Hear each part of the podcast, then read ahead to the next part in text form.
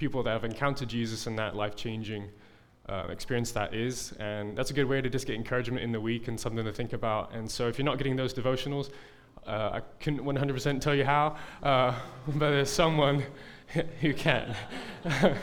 so just start yelling or something. Communication cards over there. Nice. All right. So, encountering Jesus tends to leave a mark in our lives. Whether it's encountering him in stories like the rich young ruler, uh, who had a devotional about this week, or as someone who's in sick of need of healing, or encountering him on the street corner or in the synagogue, people, people rarely walked away the same as they came. And in stories where people are coming face to face with Jesus, they typically leave in one of three ways. They leave calling him Lord, calling him to be crucified, or with not understanding, they call him crazy.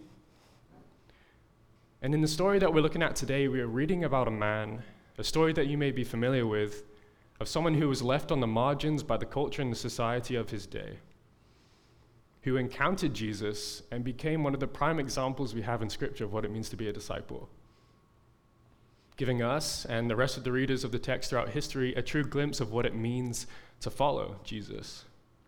So, uh, we're going to have up on the screens, and if you have your Bibles, I'd like for you to turn with me to uh, Mark chapter 10, and we're going to be reading verses 46 through 52. There we go. Starting in verse 46. And they came to Jericho, and as he was leaving Jericho, I guess Jericho is either one of the smallest towns in the first century or one of the most boring towns in the first century because that's about as long as they stayed, that full stop right there. Came to Jericho, and he was leaving Jericho. so, yeah.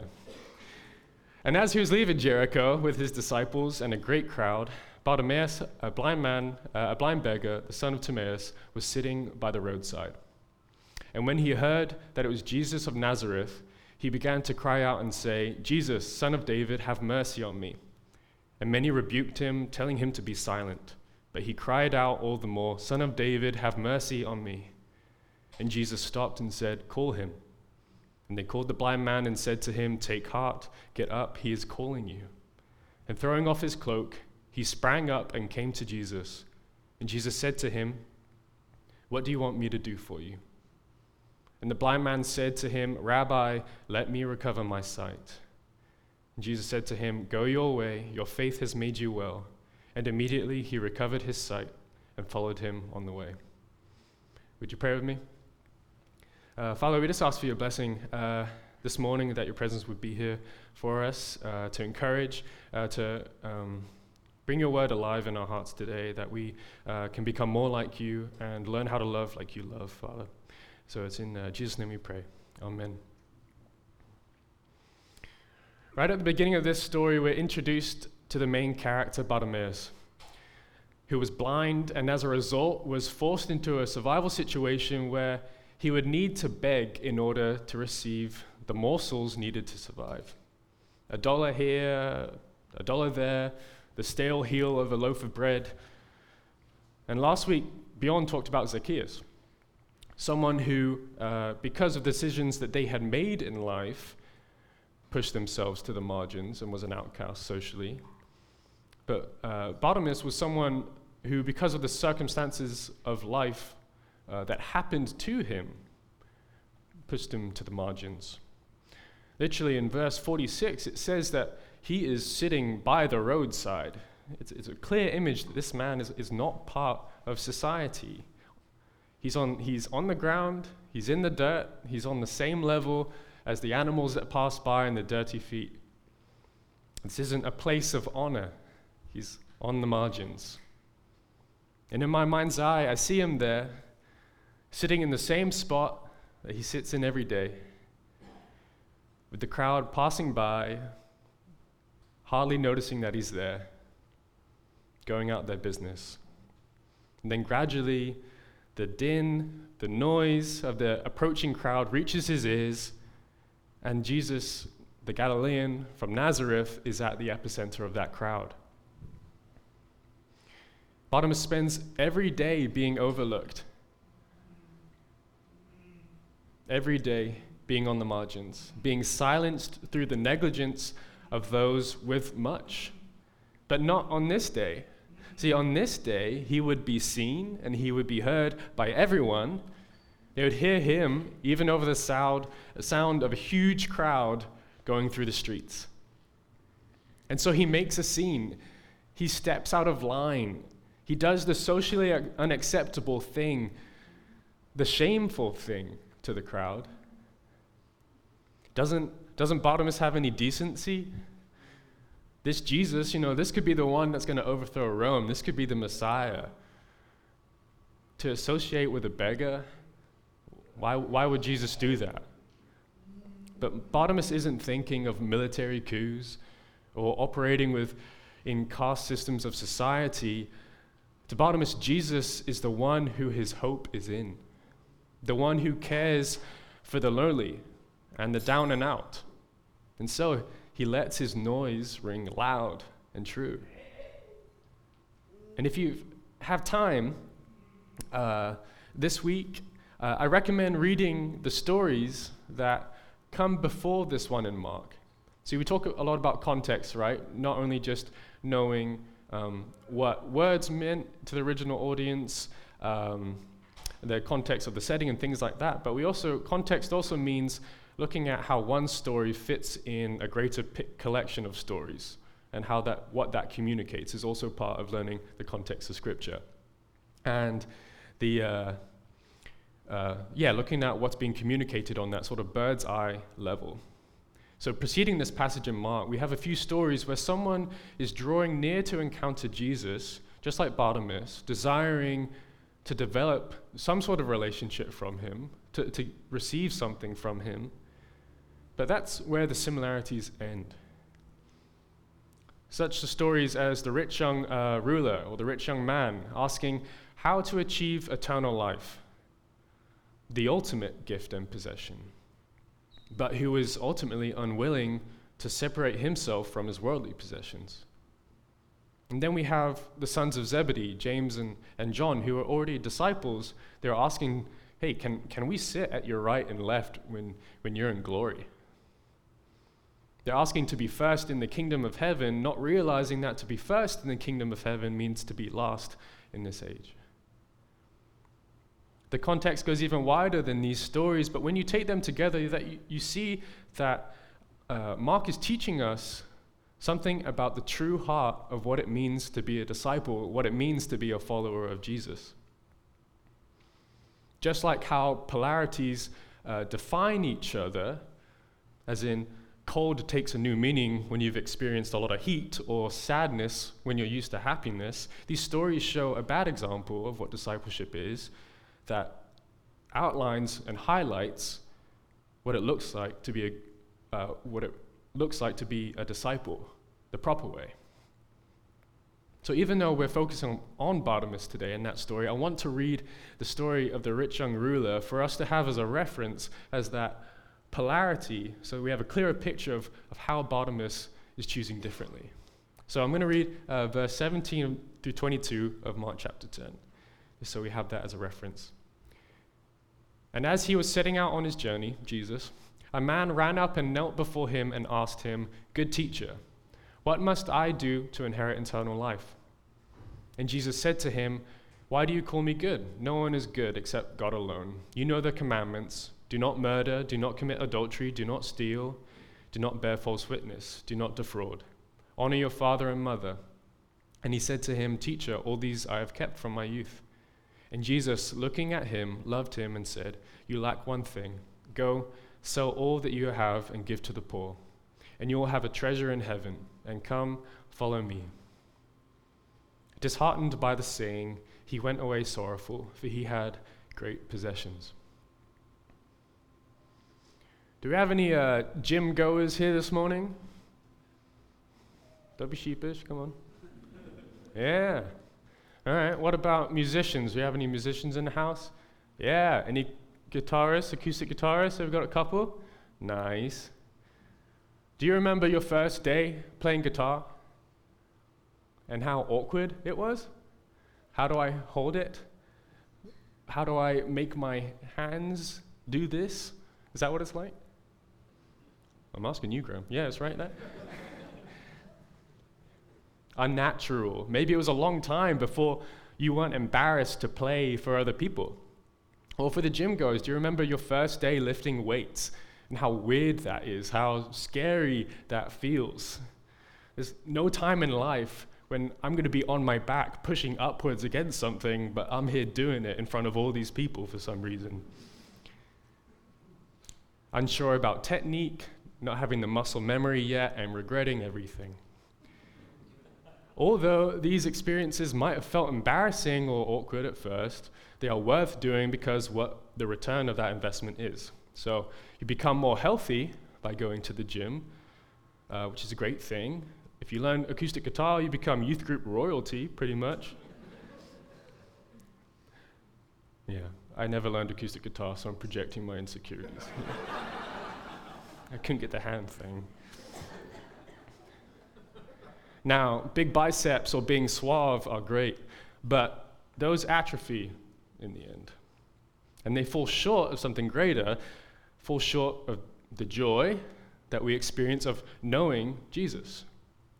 And sometimes encountering Jesus, following him, being his disciples requires that same level of discomfort at first, that same awkwardness, the same embarrassment. When Bartimaeus heard that he had the choice to meet with Jesus, he went quack, which means he went nuts. He made a fool of himself. And in this, he gives him an example of what it looks like to be a disciple. The first thing is that the disciple of Jesus is unashamed in their pursuit of him. Following Jesus in this lifetime has risk to it. Choosing to live by the teachings of Jesus can lead to social embarrassment, the loss of friends, the loss of social capital, and even the fraying of family bonds. And in this story, Bartimaeus' voice is clearly contrasted to the voice of the crowd, the populace who is telling him to be silent. And although there's a, uh, in, in the case in this story, I do want to note that being in a being unashamed in our pursuit of Jesus will look like, it will look like living differently than the people that don't know him. Yeah. But that is an altogether different end than just being different for the sake of being different, for the sake of being contrarian, right? In the Christian life, we will undoubtedly find ourselves in situations where if we were to do what the crowd does, listen to the voice of the crowd, we will find ourselves in sin and disobedience if we join in the gossip, if we join in the slander, if we join in the immorality and the selfishness. And in those instances, we are to choose a different course of action because of obedience to Jesus, and it has a risk to it.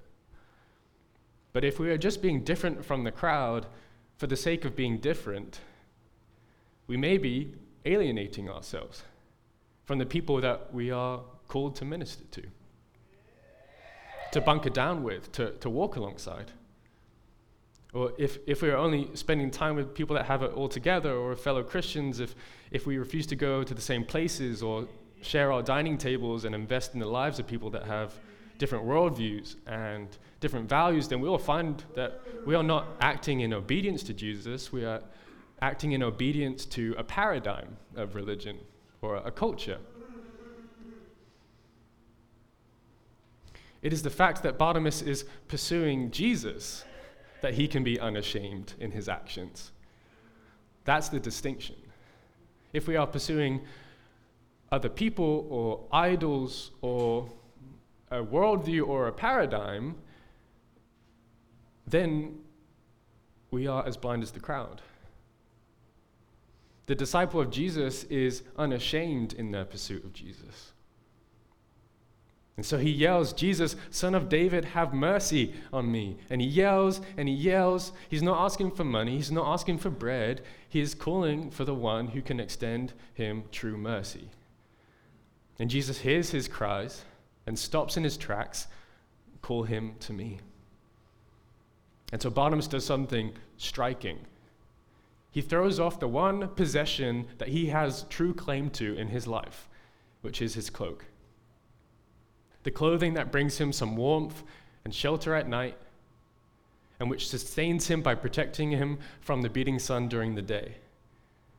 Someone with nothing, with one possession, and he flings it off his shoulder to get to Jesus. And the crowd and the spectators, they create a path for him to, to guide himself down. And what a contrast, right, between Bartimaeus and the rich man we see here. Without a second thought, the beggar gets rid of his only possession at that opportunity, but the rich man's love of his possessions keeps him from that encounter. The first words that Barnabas says are rabbi, teacher, which calling Jesus rabbi is only further emphasizing for the readers, for us, that this was a disciple that is coming to encounter Jesus. It's a, it's a learner, it's a follower with his request. And he asks for his sight to be restored to him. Now, hang on. Isn't this a huge ask, though? Isn't this something that, you know, it's still of this world? How is it too different than the rich young ruler having to give everything or his request for eternal life? At first glance, it could be misunderstood to seem that Barnabas doesn't want Jesus, but he just wants something that, can, that he can get from Jesus.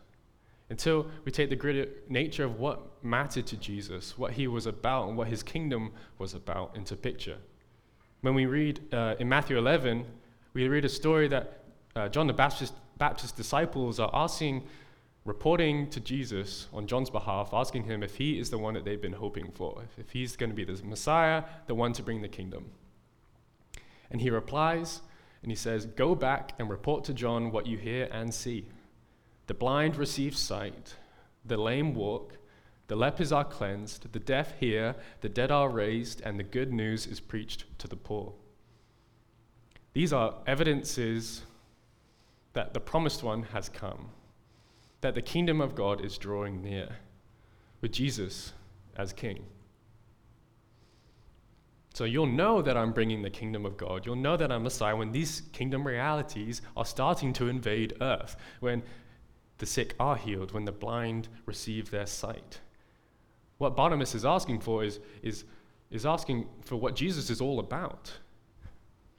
Showing that God the Father has given him all authority and power not only to raise the dead, but to cleanse the lepers and to heal disease, and whose heart is for the people on the margins, for the least of these. Jesus came to serve, not to be served.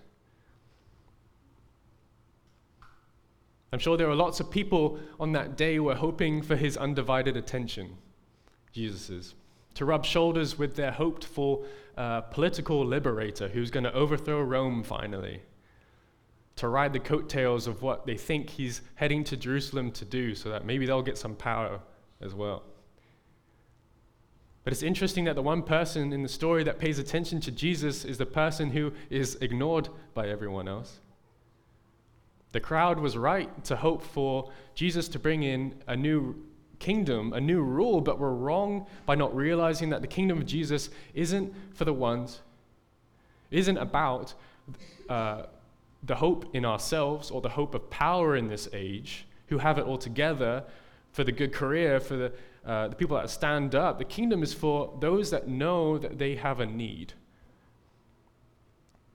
For the least of these. For those with the humility and the awareness to know that they too, like Bartimaeus, knows that he needs to receive mercy. That's the second thing. The disciple of Jesus is aware of their need for mercy. The definition of mercy is, is not getting some form of treatment or punishment that you ultimately deserve. To ask for mercy is thus a very humbling posture because it acknowledges that there is nothing that you can do by your own character or merit to dis, uh, that could help weigh the scales in your favor. That your situation lies in the hands of the one who's being asked to show mercy. Grace is getting something that we don't deserve or haven't earned, so that, they go hand in hand. But what is striking in, in the definition of mercy is the humble posture that it conveys. It is a vulnerable posture, it is a needy posture, and it, it may feel like a posture of weakness or lacking of machismo or weakness. But if we are to encounter Jesus, we must acknowledge our need and take that same humble posture. All of humanity, all of us here, are in need of mercy. All of us, without Jesus' gift of grace, are separated from God, enslaved to the powers of our sin and selfishness. We have all messed up. We have all lived lives for ourselves and make gods out of our plans and our passions and our pursuits. We may come from different places and have different stories, but we all share that need for God to show us mercy so that we can experience life in Him. In this sense, the rich young ruler and Bartimaeus are exactly the same. They're on the same level there. Socially in the world, it's like that. But they both need mercy just as much. But where Bartimaeus shows he is aware of his need for mercy, the rich young ruler doesn't. The thing that makes the rich young ruler blind to his need for mercy and thus encountering Jesus in a powerful way is the value that he places in his treasures here on earth.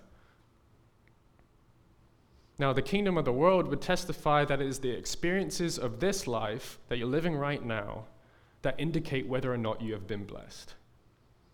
You are blessed if you're wealthy. You are blessed if you have a good family, good family values. You are blessed by God if you have good health, if your body and mind perform, uh, perform perfectly, if you have a stable career and can put 20% down, if you've met the right person, if you have the things, seen the places. Blessed if you've had that plan for life and it's going well. The kingdom of the world says that the experiences of this life indicate whether you're blessed or not. And although God can give us some of these things, and not, there shouldn't be any guilt for having them, but if we think that the presence, the presence or the absence of any of those things indicate whether or not we are blessed or in favor of God, then there's a problem. We have a problem because none of those things are promised to us by God. None. So, if our faith is grounded in a paradigm that says God has blessed me and loves me and I'm in his favor, if I have these things and things are going to plan, then we're going headlong into an existential crisis, doubting the goodness of God, doubting our salvation, the moment that one of these pieces falls out or doesn't happen. Like a Jenga. You know, and uh, this happened to me very recently. Not the Jenga thing, but the existential crisis thing. Yeah, I wish it was the Jenga thing. As uh, some of you know, I just recently wrapped up my time uh, working for Be Free as the pastoral resident, and uh, you know I've been on that trajectory for about seven-ish years now, uh, and I have ultimately come to the decision that, as far as what's next for me, I want to continue using my gifts, but in service of the church. I think that God is leading me uh, to somewhat of a career switch. To what I don't know, but uh, a switch nonetheless, and there's more to that story that I'd like to share, um, but uh, no time for that now. But in the weeks that have followed, it's only been about three, three and a half weeks uh, since the end of the time, uh, I've been pretty low. And picking up the pieces of a plan that didn't work out quite as I thought, um, having doubts about God's goodness in my life, and realizing the idol that I had made, you know, of comfort, of the false sense of security, of um, basically, you know, the moment that that peace wasn't there, uh, doubting God's goodness. And maybe something in your life right now is causing you to, to follow that same train of thought, have the similar doubts. That list of things of, of the wealthy, of the health, of the good family, of stable career, maybe those things aren't happening, and, and you yourself are finding yourself in a similar headspace that I've been in. But it isn't our circumstances in this lifetime that make us blessed or loved by God. It isn't. It is our standing before God and our relationship with Him that makes us blessed. And we have hope, no matter what death we feel in our circumstances each day, because we know that Jesus rose from the dead. We know that whatever we're going through in this life that feels like that, that will not be our final reality. In the end, we too will rise from the grave like Jesus. The disciple of Jesus is aware of their need for mercy. And this story ends with Jesus doing something powerful. He heals Bartimaeus, saying, Go your way, uh, go your way, your faith has made you well. Bartimaeus' sight is restored, and he basically says, All right, after you, Jesus, because I'm coming. Wherever you go, I'm going. And it bookends beautifully the story that way, where we have at the beginning of the story, we see Bartimaeus, he's literally on the margins, he's on the side of the road, and at the end of the story, he's in the middle of the road, he's going along, he's following. That contrast. He's part of the procession, arm in arm, let's go. So put yourself in Bartimaeus' shoes, though. Put yourself in the shoes of, of the lame man that was healed and could walk again, or, or the sick person that was healed. Be honest here, if you are healed like these people are in a powerful way, what would be the first thing you would do? I mean, selfishly, if I was Bartimaeus, I'd, I'd you know, and I, I, could see, I'd track down the people that, from the voices I recognize, be like, what the heck, man, why didn't you help me out? Or if I, uh, or I'd want to, go see family and, and, and, and see the beauty of that. Or if I was able to walk again or was healed of an illness that riddled me like crippled, I'd want to, to start building something for myself, you know? Build a successful life, make some plans, make some moves. Things that I couldn't do before. But Bartimaeus, he doesn't turn in the other direction to a household or to a person to get revenge now that he has more power. He doesn't focus on himself. Once he receives mercy from Jesus, he focuses on the one that extended it to him. Bartimaeus doesn't go his own way. And that's the third thing that disciple of Jesus does. They go where Jesus goes. All of us who have come to believe that Jesus is Lord have had an encounter with him. And su- subsequently, all of us, like Bartimaeus, have been shown mercy by Jesus. How long is, has it been since that first encounter you had with Jesus? Could be a week or a couple years, maybe it's a lifetime, and it's kind of foggy, the first thing. The Christian life isn't uh, just about one encounter with Jesus, one display of mercy. It's the longer we live in relationship with Him, the more we encounter Him, the more we truly realize the depths of mercy that we have received. Until we leave this life, though, we're going to be continually tempted to go our own way even after being shown great acts of mercy, to focus on our own concerns and what we want to build. To take things that are good in their right and proper place and make them idols in our lives. It may have been a week or a year or a lifetime since you encountered Jesus for the first time, but are you still following him? Are you still going where he's going? Are you still encountering him? or have other concerns that are good in their place taken priority. In one degree or another, we all do this every day. We have, we have strayed from the way of discipleship. And the good news is, is that the way back is the same way that we first encountered him. To humble ourselves to confess that we need Him and ask for mercy. There's no shame in that. There's no shame in confession. Just because it's been time doesn't mean you have to add some pizzazz to the prayer. There's no shame in acknowledging that you have strayed or that you need Him. The disciple of Jesus goes where he goes. And encountering Him for the first time or during a lifetime may not look like a complete restructuring of life, of your relationships or your interests, but it will require a restructuring of how you do them. And maybe that's what needs to change. No longer for yourself or for your own glory, but in all things, with all relationships, with all careers, doing them for God's glory. So, where is Jesus going in your life?